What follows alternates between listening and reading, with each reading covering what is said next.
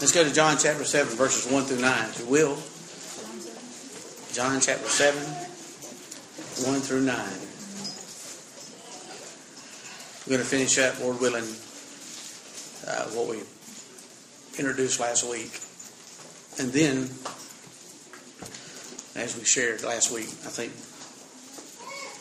uh, we're going to, uh, the next book that we're going to go through in the, in the scriptures is Revelation. And God willing, we're going to start that next week. And we go through a, a verse by verse study of the book of Revelation. So, let's, um, in honor and reverence of God's precious word, if you're physically able, will you stand with me while we read from it? John chapter 7, verse 1 and following. After these things, Jesus walked in Galilee for he did not want to want to walk in Judea because the Jews sought to kill him. Now at the Jews' feast of tabernacles was at hand.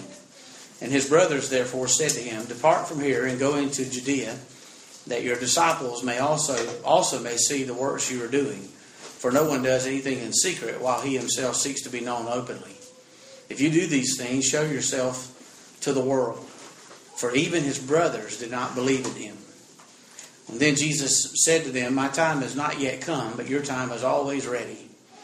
Verse 7 The world cannot hate you, but it hates me, because I testify of it that its works are evil. You go up to this feast. I am not yet going up to this feast, for my time has not yet fully come. And when he said these things to them, he remained in Galilee. Now you may be seated. Thank you for standing. Let's pray. Father, we come to you in the name of Jesus, your precious Son. Glorify and lift high your worthy name. We thank you for your word. Thank you for the opportunity to come and gather together here with brothers and sisters to worship you and to, to affirm and, um, and encourage one another. And uh, thank you, Lord, that all that thing, all of those things are possible and happen when your people get together. And we have but one purpose, and that is to come ultimately and, to, and by your grace to, to worship you in spirit and in truth, to bring you great glory, the glory that you most certainly do. And Lord, as I prayed already this morning, uh, before we ever started, may you receive all the attention that uh, nobody else would but you. And uh, that, Father, you would give us ears to hear. We know that every time we open up the Bible, you're speaking. And so we got to figure that if there's any kind of disconnect, it's not on your part, and it surely must be on ours. And so, Father, we ask you, Lord, as we come humbly before you, that you would indeed till up the soil of our heart, uh, water it, Lord, and make it uh, moist, and, uh, and take the weeds out of it, whatever have crept up there, we pray. Start to pull them out, Lord and, and get them out so that the word falls down into a place and it finds itself easily easily finds itself in the very depths of our heart. That it takes root there. And then, Father, there are no other weeds and other things that are implanted there from the enemy and from lies that we, we, we believe um, to, to, to choke it or to get in the way of it so that it does bring fruit to maturity, Lord. We pray, Lord, that you would, that the, the, the word would take root downward so that we would bear fruit upward. And we thank you, Lord, for, uh, again, the expectation that we can have when we open your book, we're encountering you and we're hearing from you. And this is the way you've so ordained it that faith comes by hearing and hearing by the word of God. And so, Lord, help us to listen up and you speak and take complete charge and complete control of this moment for your glory. Thank you so very much for your overwhelming love. And thank you that it was demonstrated on the cross of Calvary. And we know, beyond a shadow of a doubt, that we're loved by our God, redeemed by Him, to your glory and certainly our eternal good. May your name be praised forevermore.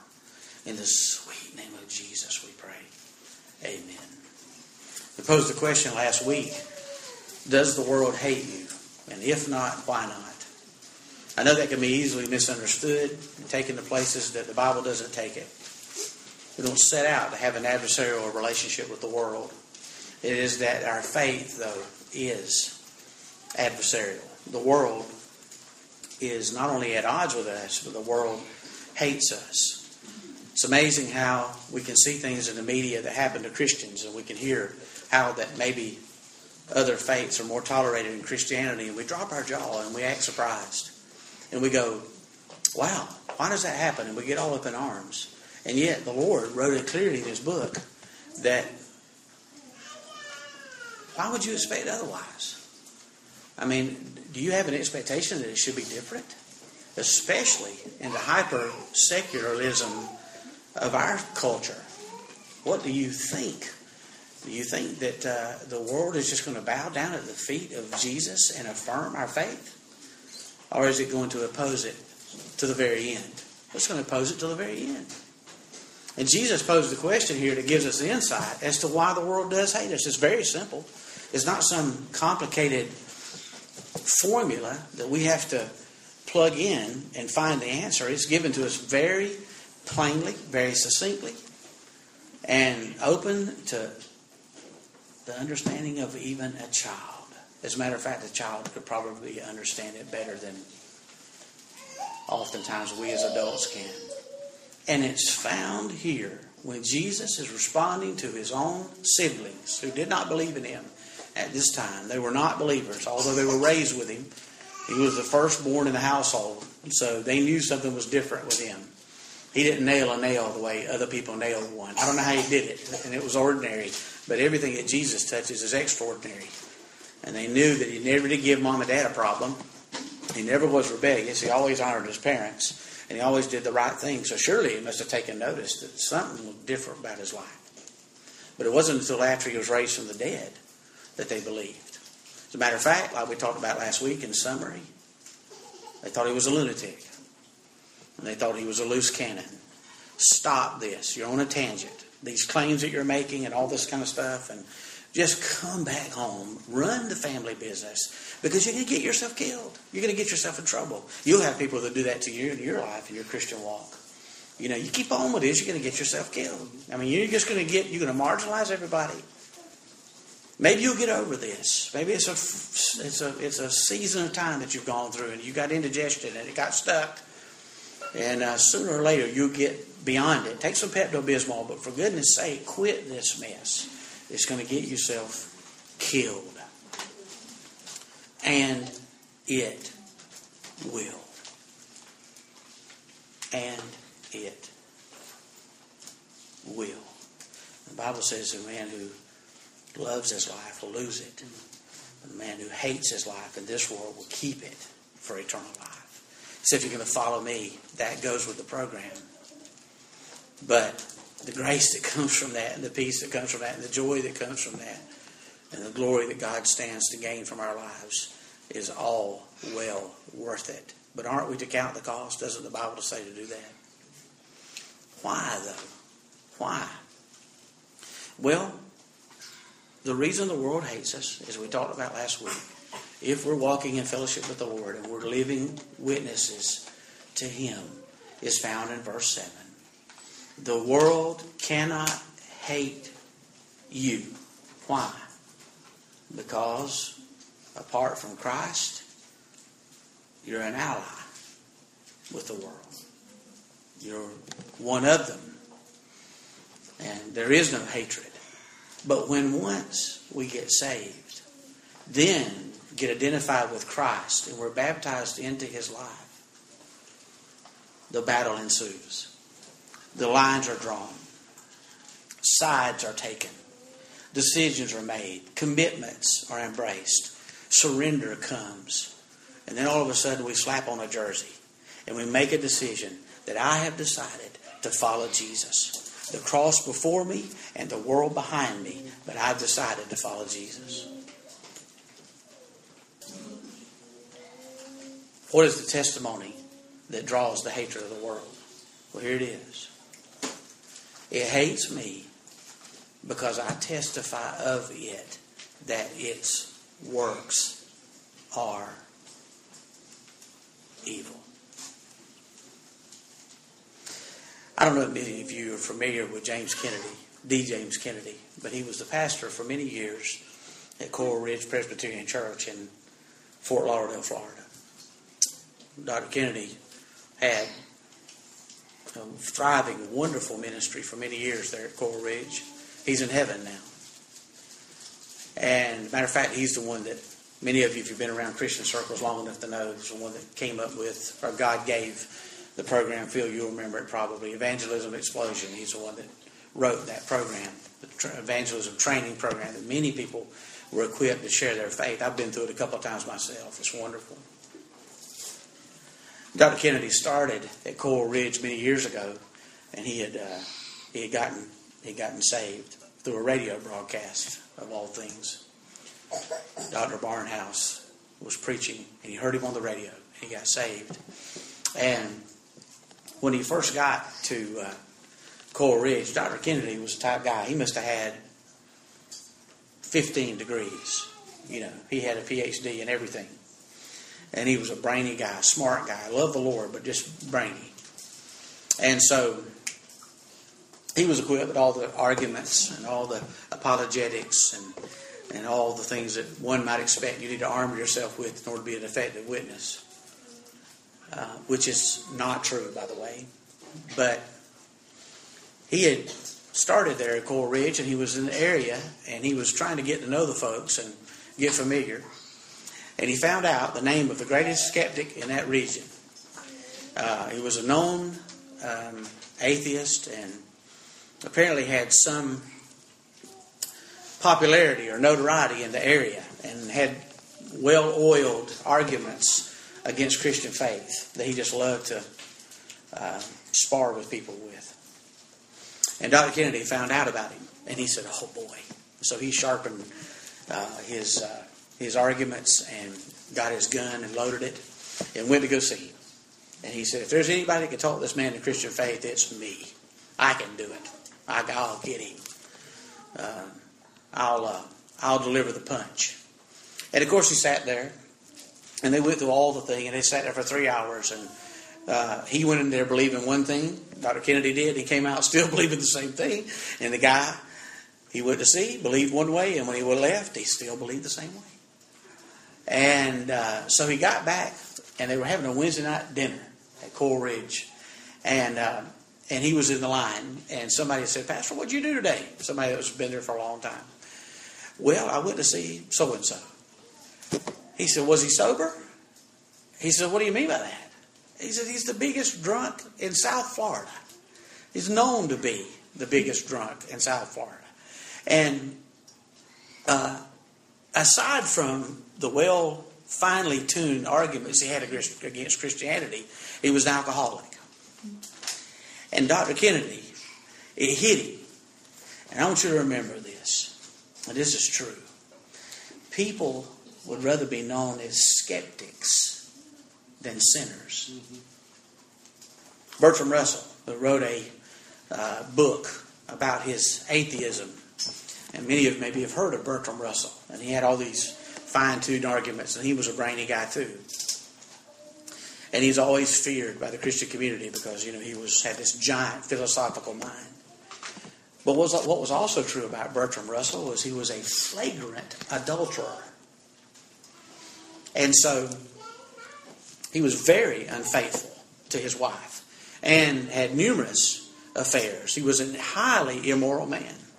And so all his arguments against Christian faith were but a decoy, were but a, uh, a way, an attempt of the enemy to get everybody off this subject so that the real subject is never addressed, and that is that he was, like you and I, a sinner.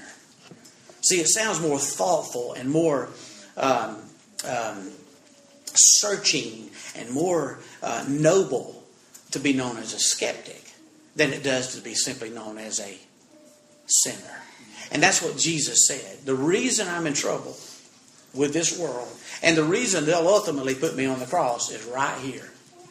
Because I come and my mere presence here testifies to this world that their works are evil.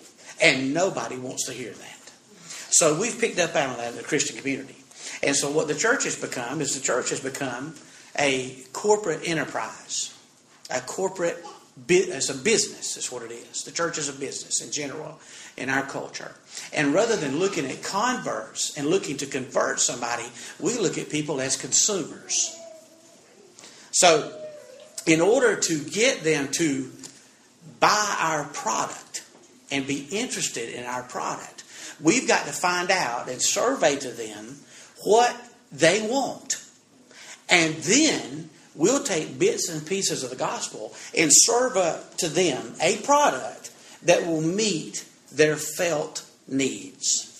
And so by doing that now, rather than converting and looking for converts, we're just looking for somebody to be churched. We want them to go from being unchurched to churched. I wish I had a dollar for every time I've ever heard those phrases in ministry churched and unchurched. It's a new phenomenon. But since I've been in ministry, I've been in so many ministry meetings where we've talked about the unchurched and the unchurched till one day I could stand it no longer. And I said, could we not retool our conversations and talk about the saved and the unsaved?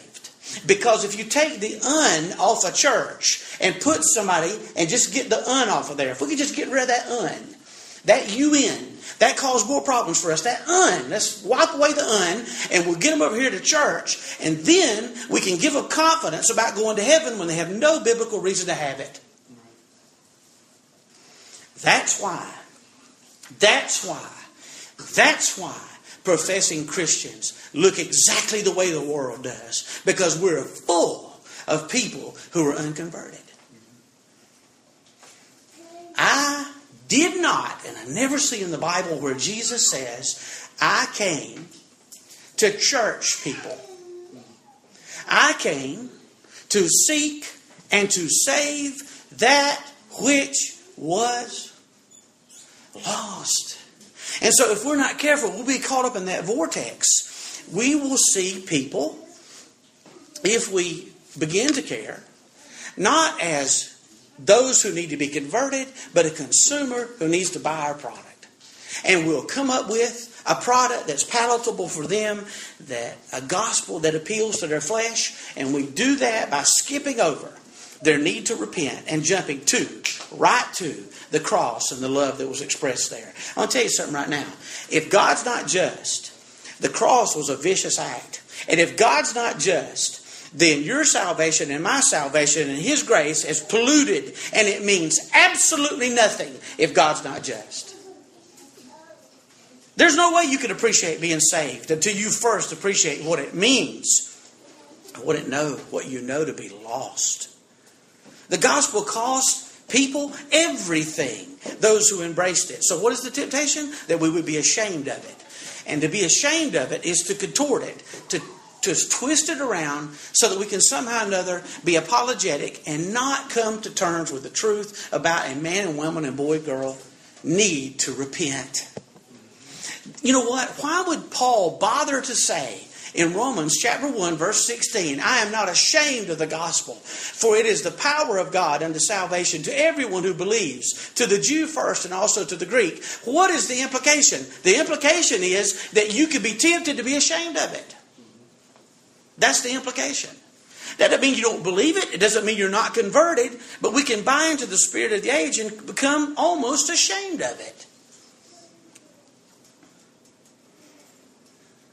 We talked about the fact that another subtle message of the enemy and a tactic of the enemy is to put God on trial rather than man.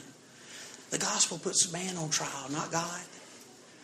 We, we, we, we treat it as if God's got to answer for himself. God, you got some explaining to do, like they would say where I come from. No, you got some repenting to do if you don't know him. It is his justice that leads to repentance and that leads to godly sorrow, which leads to repentance, which leads to life.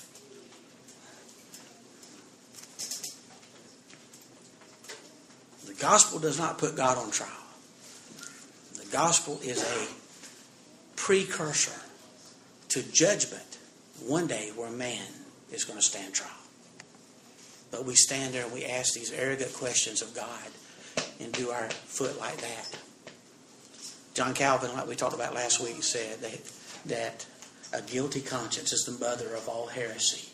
That's the truth. That's the truth. You know what? Every contortion of the gospel, every twisting of it, every turning, every shadow. I know what you're sometimes thinking. Oh, that means if we don't get the gospel exactly right, people won't be converted. I didn't say that. But I can tell you this if we don't get the gospel right, we're going to be held accountable for what we say.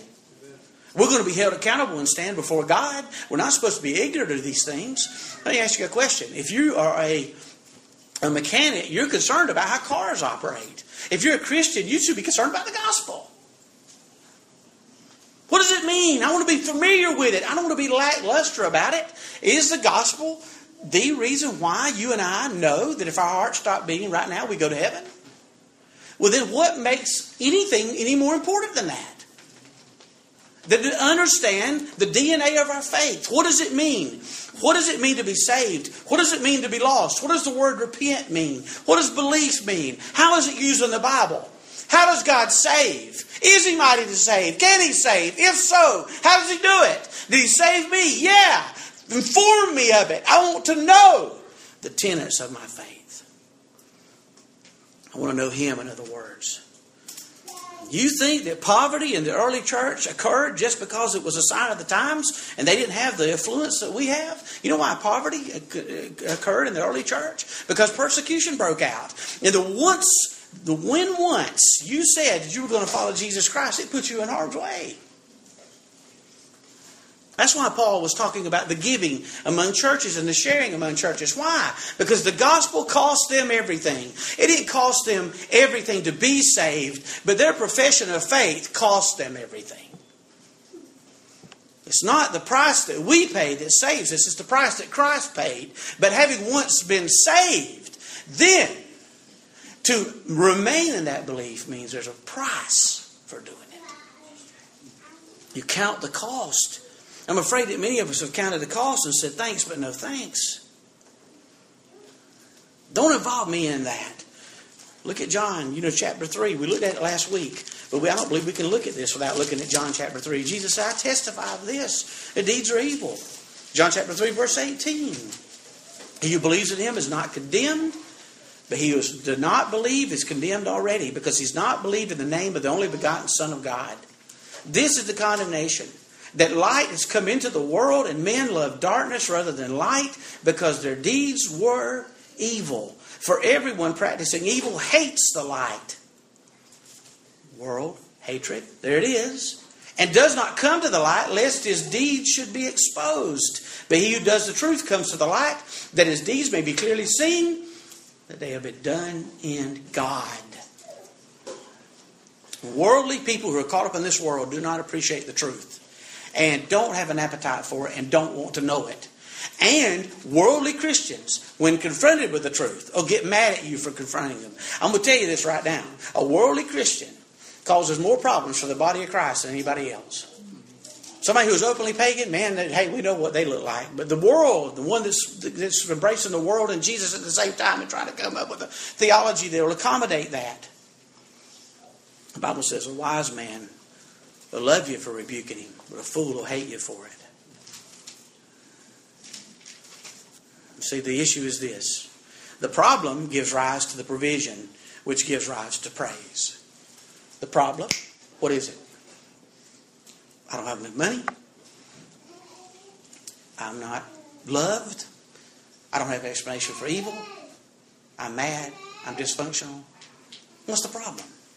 The problem is sin. And that gives rise to the provision. And the provision, when embraced, gives rise to praise. This is why, so much so in our churches, we're so program oriented, we're so business like, that when the parishioner comes in, we've got to serve it up to his liking. Because they got in that way. We sold you a bill of goods based on a product that we offered you. Now we've got to continue to serve up the product to your liking. Otherwise, you will go to another company. And there's some others down the street. And they'll serve it up for you. And they might do it better. Or their sound system might be more advanced than ours. Or they might have a better soloist or a better keyboard player or somebody who can tune it and turn it up and get with it. And so let's just accommodate. Let's spend the money. Let's do all of that. And the reason we're doing it many times is because we're trying to minister to people who are unregenerate.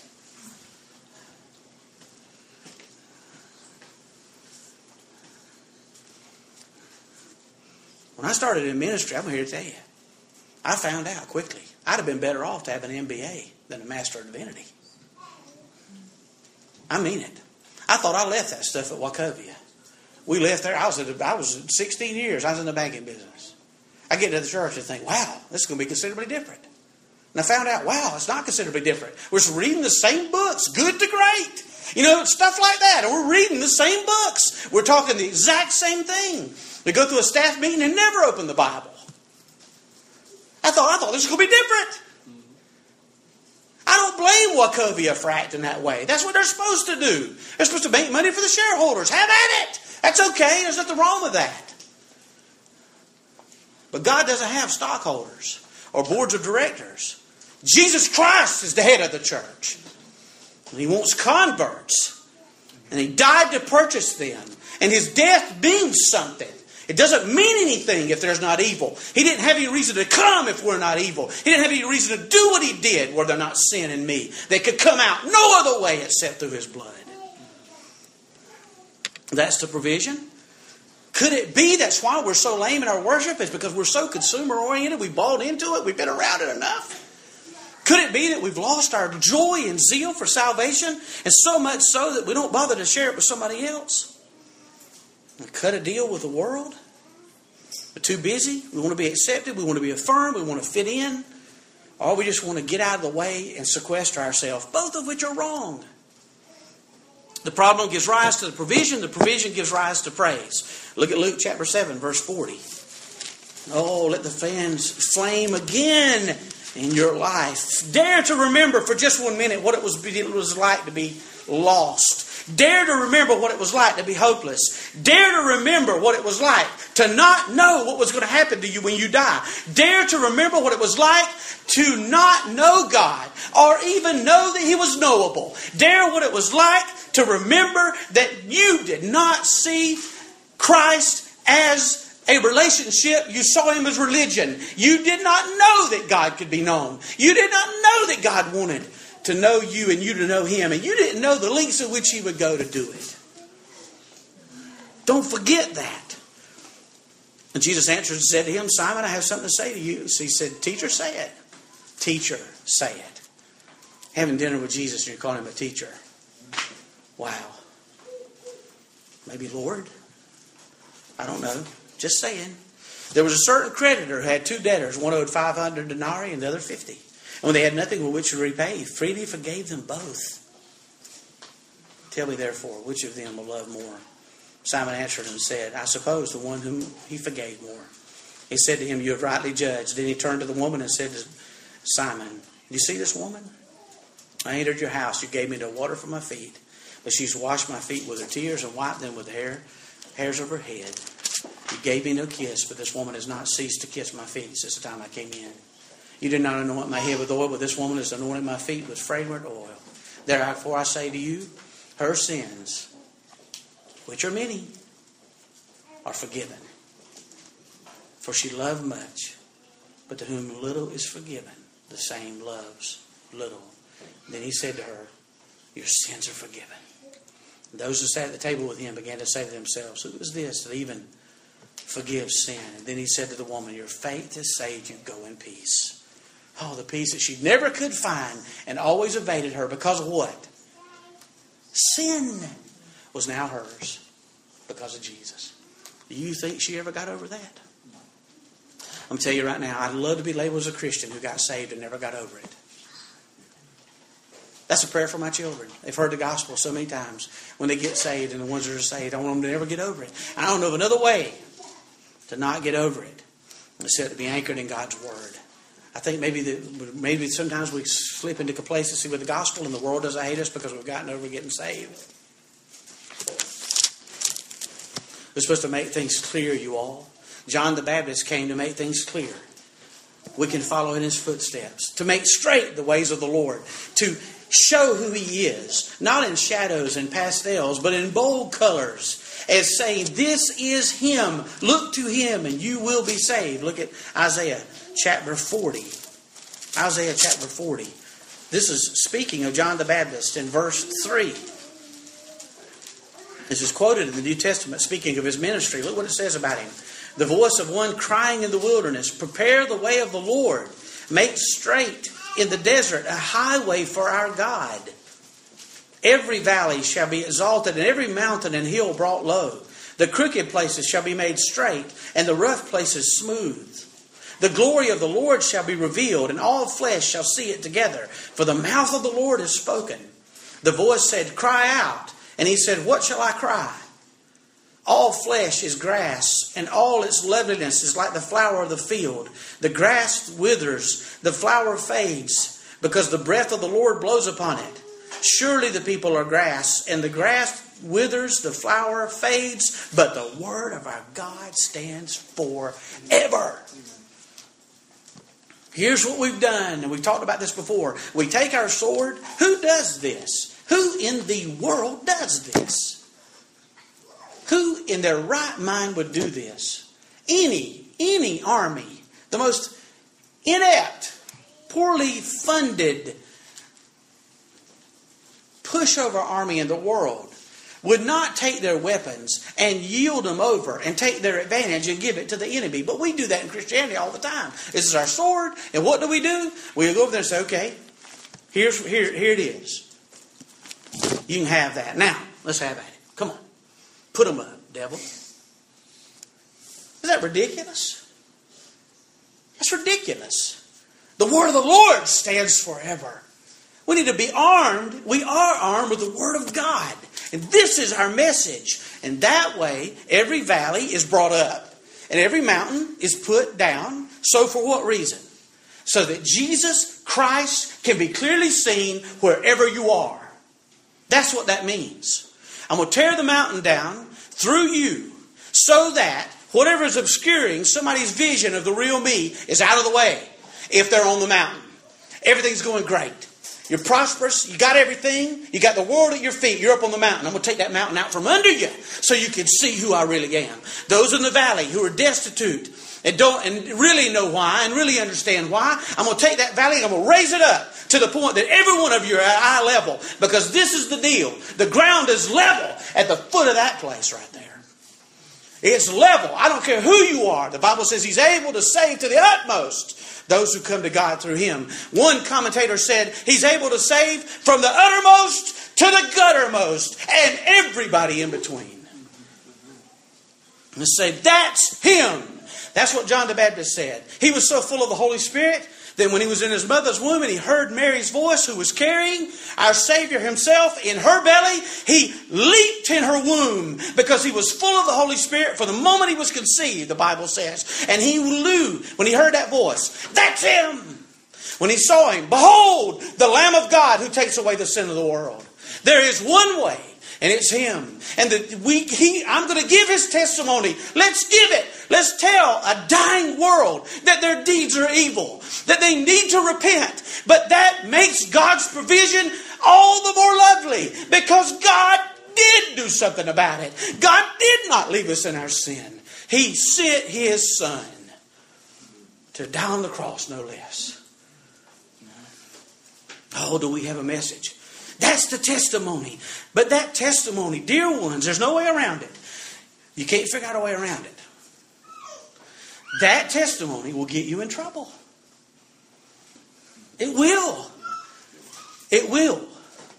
And I believe that's why we dodge so much trouble. We don't want to, we'd rather just not get involved in it. I don't mean that you go out like some, you know I don't mean this, but let's say it out loud so maybe I won't be accused of it. Doesn't mean you go outside looking for trouble. Boy, this world, I'm there and we're enemies. Come on, I'm going to have at you. We compassionately reach out to people because we see them in one of two categories. They're either saved or they need to be. That's it. You're either in Adam and condemned, or you're in Christ and you're justified. Period. There's no mutation. There's nothing in the middle. There are no hybrid people. There are no zombies walking around. I mean, you're either one or the other. You're either in Christ, you're justified, or you're Adam, you're condemned. Make it straight. Take the mountains and pull them down through the gospel. Take the valleys and lift them up through the gospel. And point to him. And stand on the on the edge of the universe at Taco Bell where Ashley is and, and Chick-fil-A where Brooke is now. And stand there and say, Behold, the Lamb of God who takes away the sin of the. That's what it means to be filled with the Holy Spirit. That's what it means to walk and take those mountains and take them down and lift up those valleys so everybody is at a level place because everybody needs to be saved. The testimony. You want to see confirmation of that testimony? Look at 2 Timothy. Timothy was, was Paul's son in the faith. Paul led Timothy to faith in Christ. Obviously, from 2 Timothy, he got wind that Timothy was discouraged.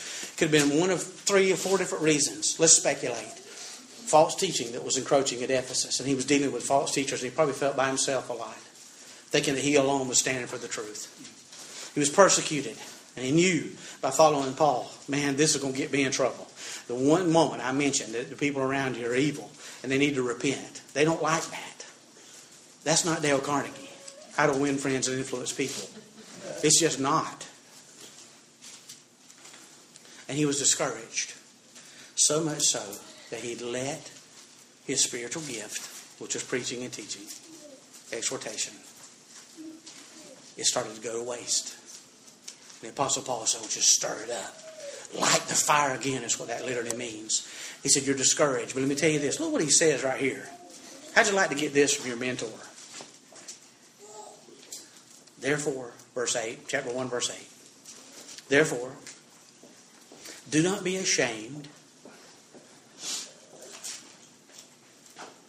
What? Of the what?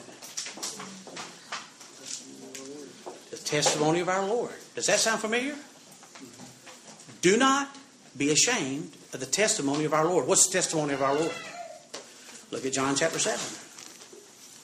Go back to John chapter. Just hold your hand there if you don't mind.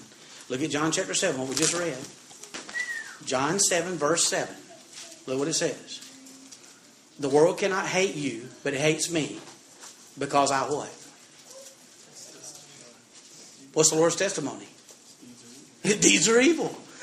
there it is. Don't be ashamed of that testimony. You know why? I know your tendency, Timothy. Timothy was probably a kind of a weak physically young man and was probably frail and given to illness kind of sickly a little bit. And Paul loved him dearly.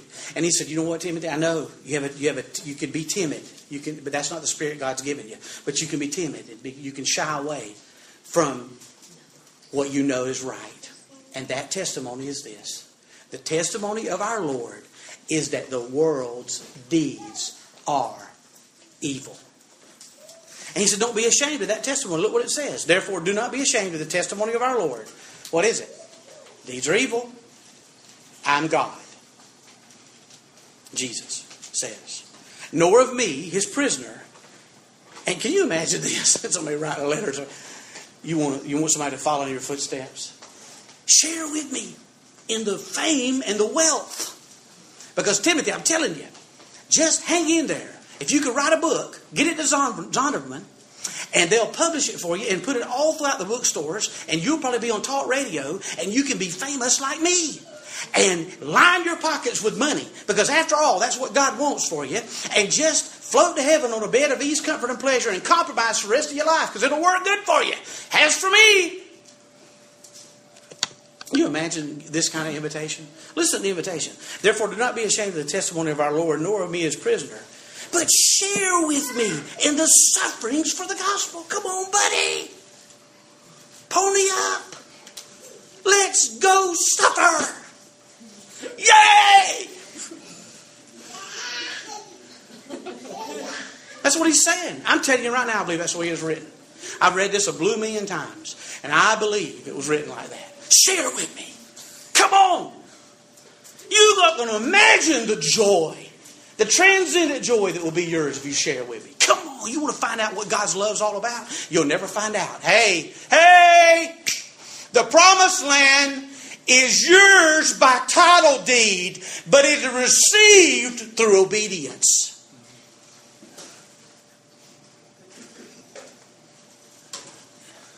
Share with me. Why does that joy evade us? A couple of things. Come on, buddy. I'm going to tell you right now, you'd have to be better than Anthony Robbins to pull that off. It must be that God lives in both of them for that to be a palatable message. It must be, that must be God lives in you. If you receive that, go, ah, let me be a part of it. Sign me up.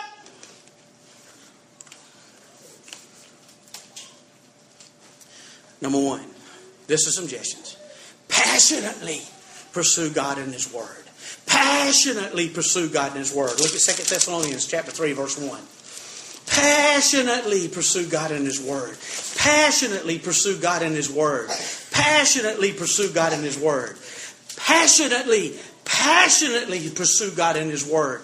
Passionately, not so you can teach it to somebody else, not so that you can have platforms. No! Passionately pursue it to know Him. God, I want to know you. Inform me personally. God does not have grandchildren. God is not a grandfather. He only has children. I don't want to know him. I love Brother Pat. I respect him. I thank God for him. He's an incredible encouragement in my life. I believe he loves the Lord. I don't want to know God through Pat's experience. My experience with God might be shored up and encouraged by His, but I'm selfish about that. I want to know Him. Not just so I can teach the Bible here on Sunday morning. It doesn't, it doesn't matter. Devotionally sitting at His feet, passionately, then what will happen is the fire and the stirring in your heart will come because of the salvation you know is first yours, and your gratitude will start to come back. Somebody has lost their gratitude. Let's don't let it go. You'll lose it if you're not careful. Oh, of all the Christian graces there are, that's probably the number one. Gratitude. God, you let me in. Not by accident. You planned it. Me. Look at 1 Thessalonians chapter 3. Second Thessalonians, I'm sorry. Finally, brethren, pray for us that the word of the Lord may run swiftly and be glorified just as it is with you. Let me ask you a question. How is the word of God going to run swiftly through you if it's not put first put in you?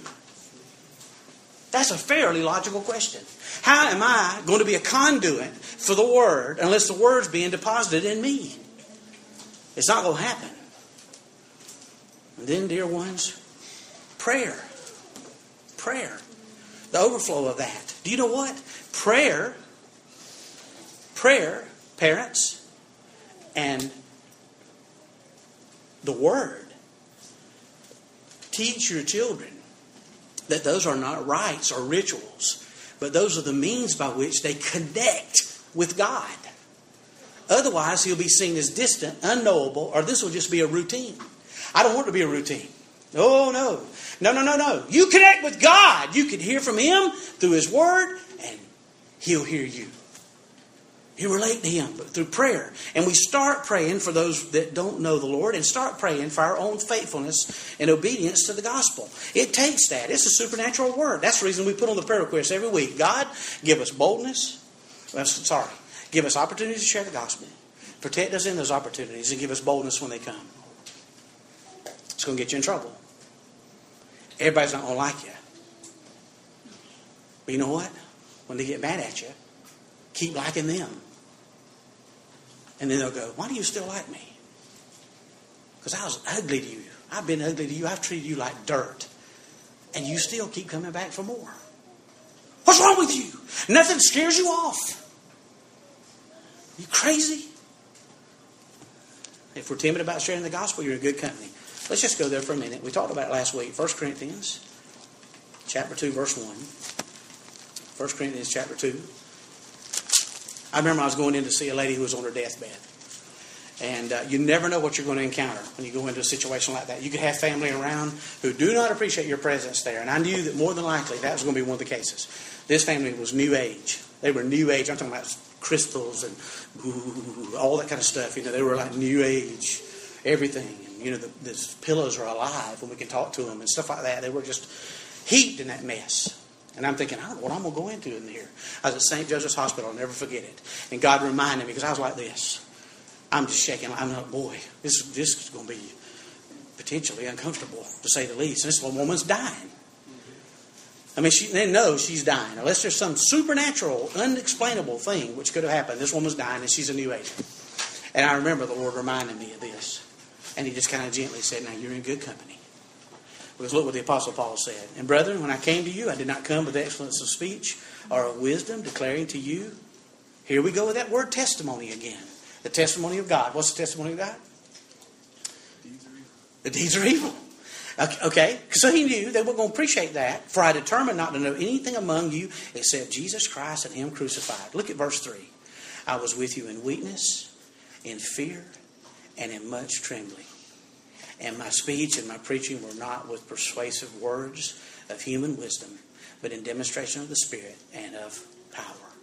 That your faith should not be in the wisdom of men, but in the power of God. I got shed of all that anxiety. Walked in there and come to find out she'd already gotten saved. Somebody got there before I did. with all of that for nothing. But I did wind up getting to preach her funeral. And her daughter told me before we went out, she said, I'll tell you something right now. I don't want any of this Jesus stuff in that funeral. We're back in the back. We're praying. I said, let me tell you this. I'm going to get up there and I'm going to share what I know your mother would want shared. That's what I'm going to do. And God kept her subdued. And we had an opportunity to share the gospel at a funeral with the whole, the whole family there. I was trembling then too. But I'm going to tell you something right now. It ain't got nothing to do with us. It's got to do with Him. But that boldness that comes, it will come if we take the first step. If we just take the first step. So passionately pursuing the word, prayer, and then pursue righteousness, pursue holy living. You know, when you confront somebody about sin and apathetic toward it, or maybe it's somebody that they're responsible for and they're apathetic toward it, it more than likely it's because they're doing it themselves. And I have seen people, I know a recent example of somebody who has said, I am apostate, only to find out that the apostasy is accompanied by, more than likely, immoral lifestyle. Okay? They go hand in hand.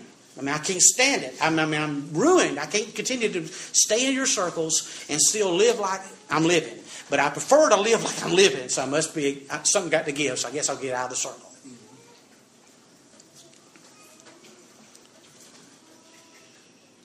Pursue righteousness. 2 Timothy chapter 2, verse 22. We'll hurry. 2 Timothy chapter 2, verse 22. Flee also youthful lusts, but pursue righteousness, faith, love, peace with those who call on the Lord out of a pure heart. Pursue it. The Bible says to pursue love. The Bible says to pursue righteousness. In most church circles, instead of fleeing useful lusts, we celebrate them. Don't we? Isn't it amazing? The Apostle Paul said, turn away from them, and we're celebrating them. No, no wonder we got what we got. And prompts. If you listen to somebody long enough, they'll give away their fears. If you care, to listen to somebody long enough, they will give away their fears. They will. You'll find out. And it could be it's some issue or something, and listen for the prompts so that you can be connected with the Holy Spirit to the point where you can give witness of what He did for them on the cross. Passionately pursuing His Word. Prayer. And you know what? I missed on the prayer, I missed an important verse. Look at Ephesians chapter 5. Now, I mean 6. Ephesians chapter 6.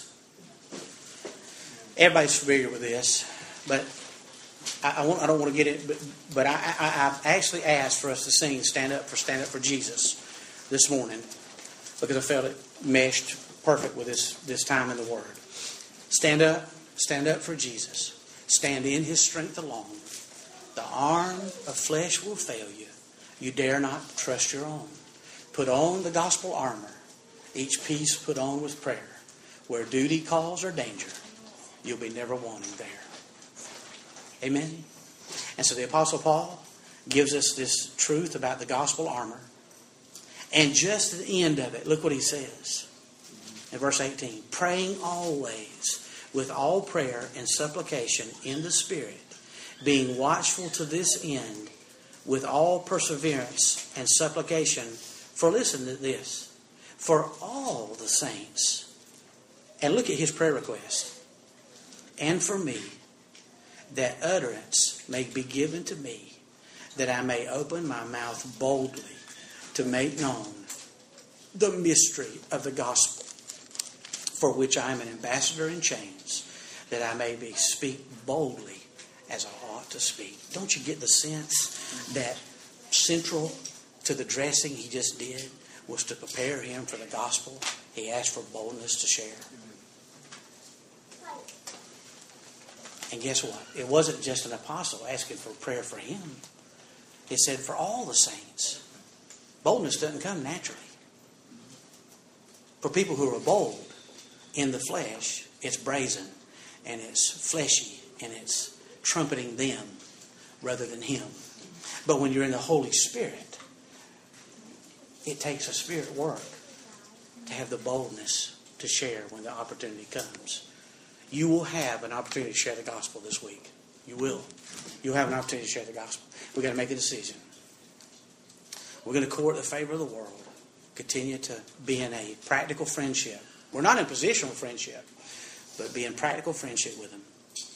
Or are we going to trust Christ to speak the truth to Him? Because you'll remember in Mark chapter 10, verse 21, we're going to close with this. Jesus Christ gives us this great model of witnessing. The rich young ruler's in front of him. He says, What must I do to inherit eternal life? Don't you get the sense that the rich young ruler felt like he could pay God off? What must I do to inherit eternal life? How much is it now? We'll count it out for you. How much, what do I do to inherit eternal life? Because you can't name it. I, get a seamless garment. You want some new clothes? You know, what can I do? And Jesus went right to him and said, took the law to expose his wicked, darkened heart. And got all the way to the end. The only commandment he left out was, Thou shalt not covet, because he knew that that was his problem. He exposed his problem to him. But look at the motivation for all of it. Verse 21. Then Jesus looked at him and loved him.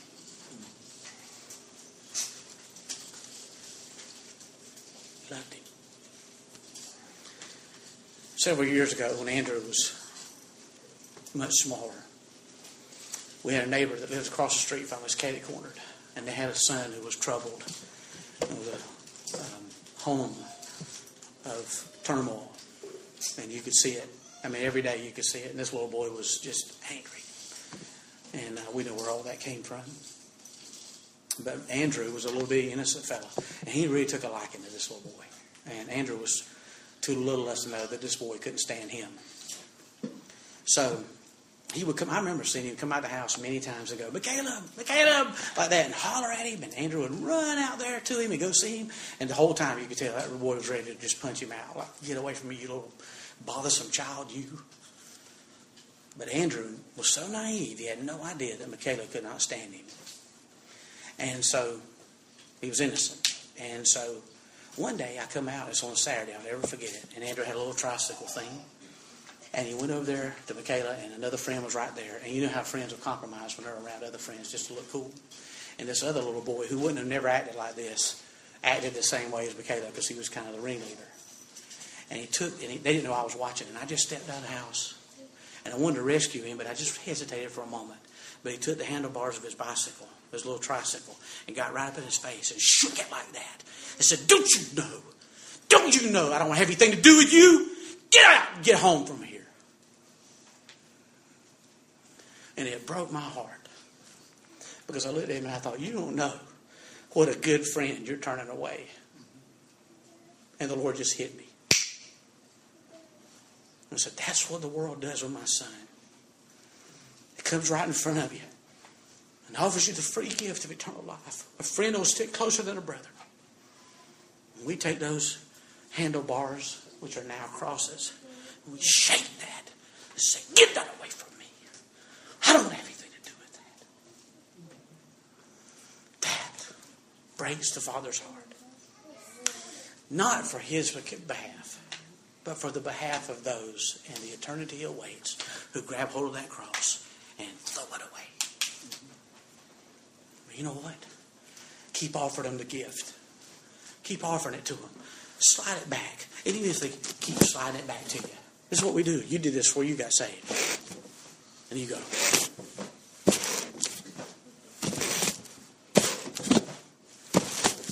Just keep sliding it. Don't quit.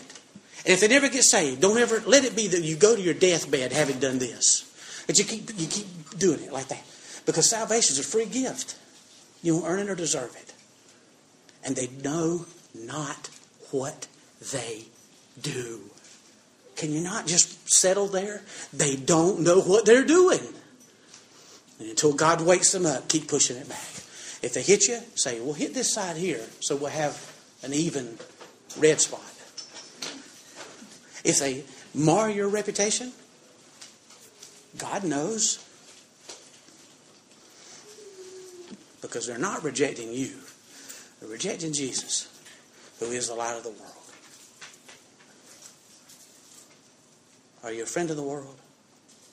If not, I mean, are you an enemy of the world? If not, why not?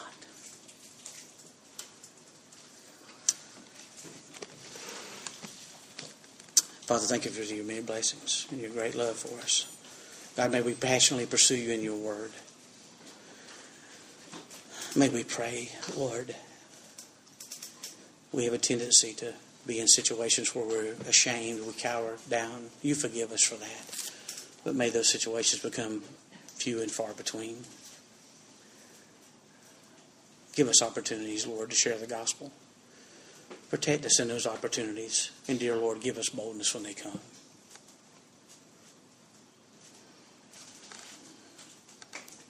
And, Lord, help us to pursue righteousness. So we're walking in a holy walk, filled with the Holy Spirit, making the most of every opportunity, redeeming the time because the days are evil, to give witness of your Son.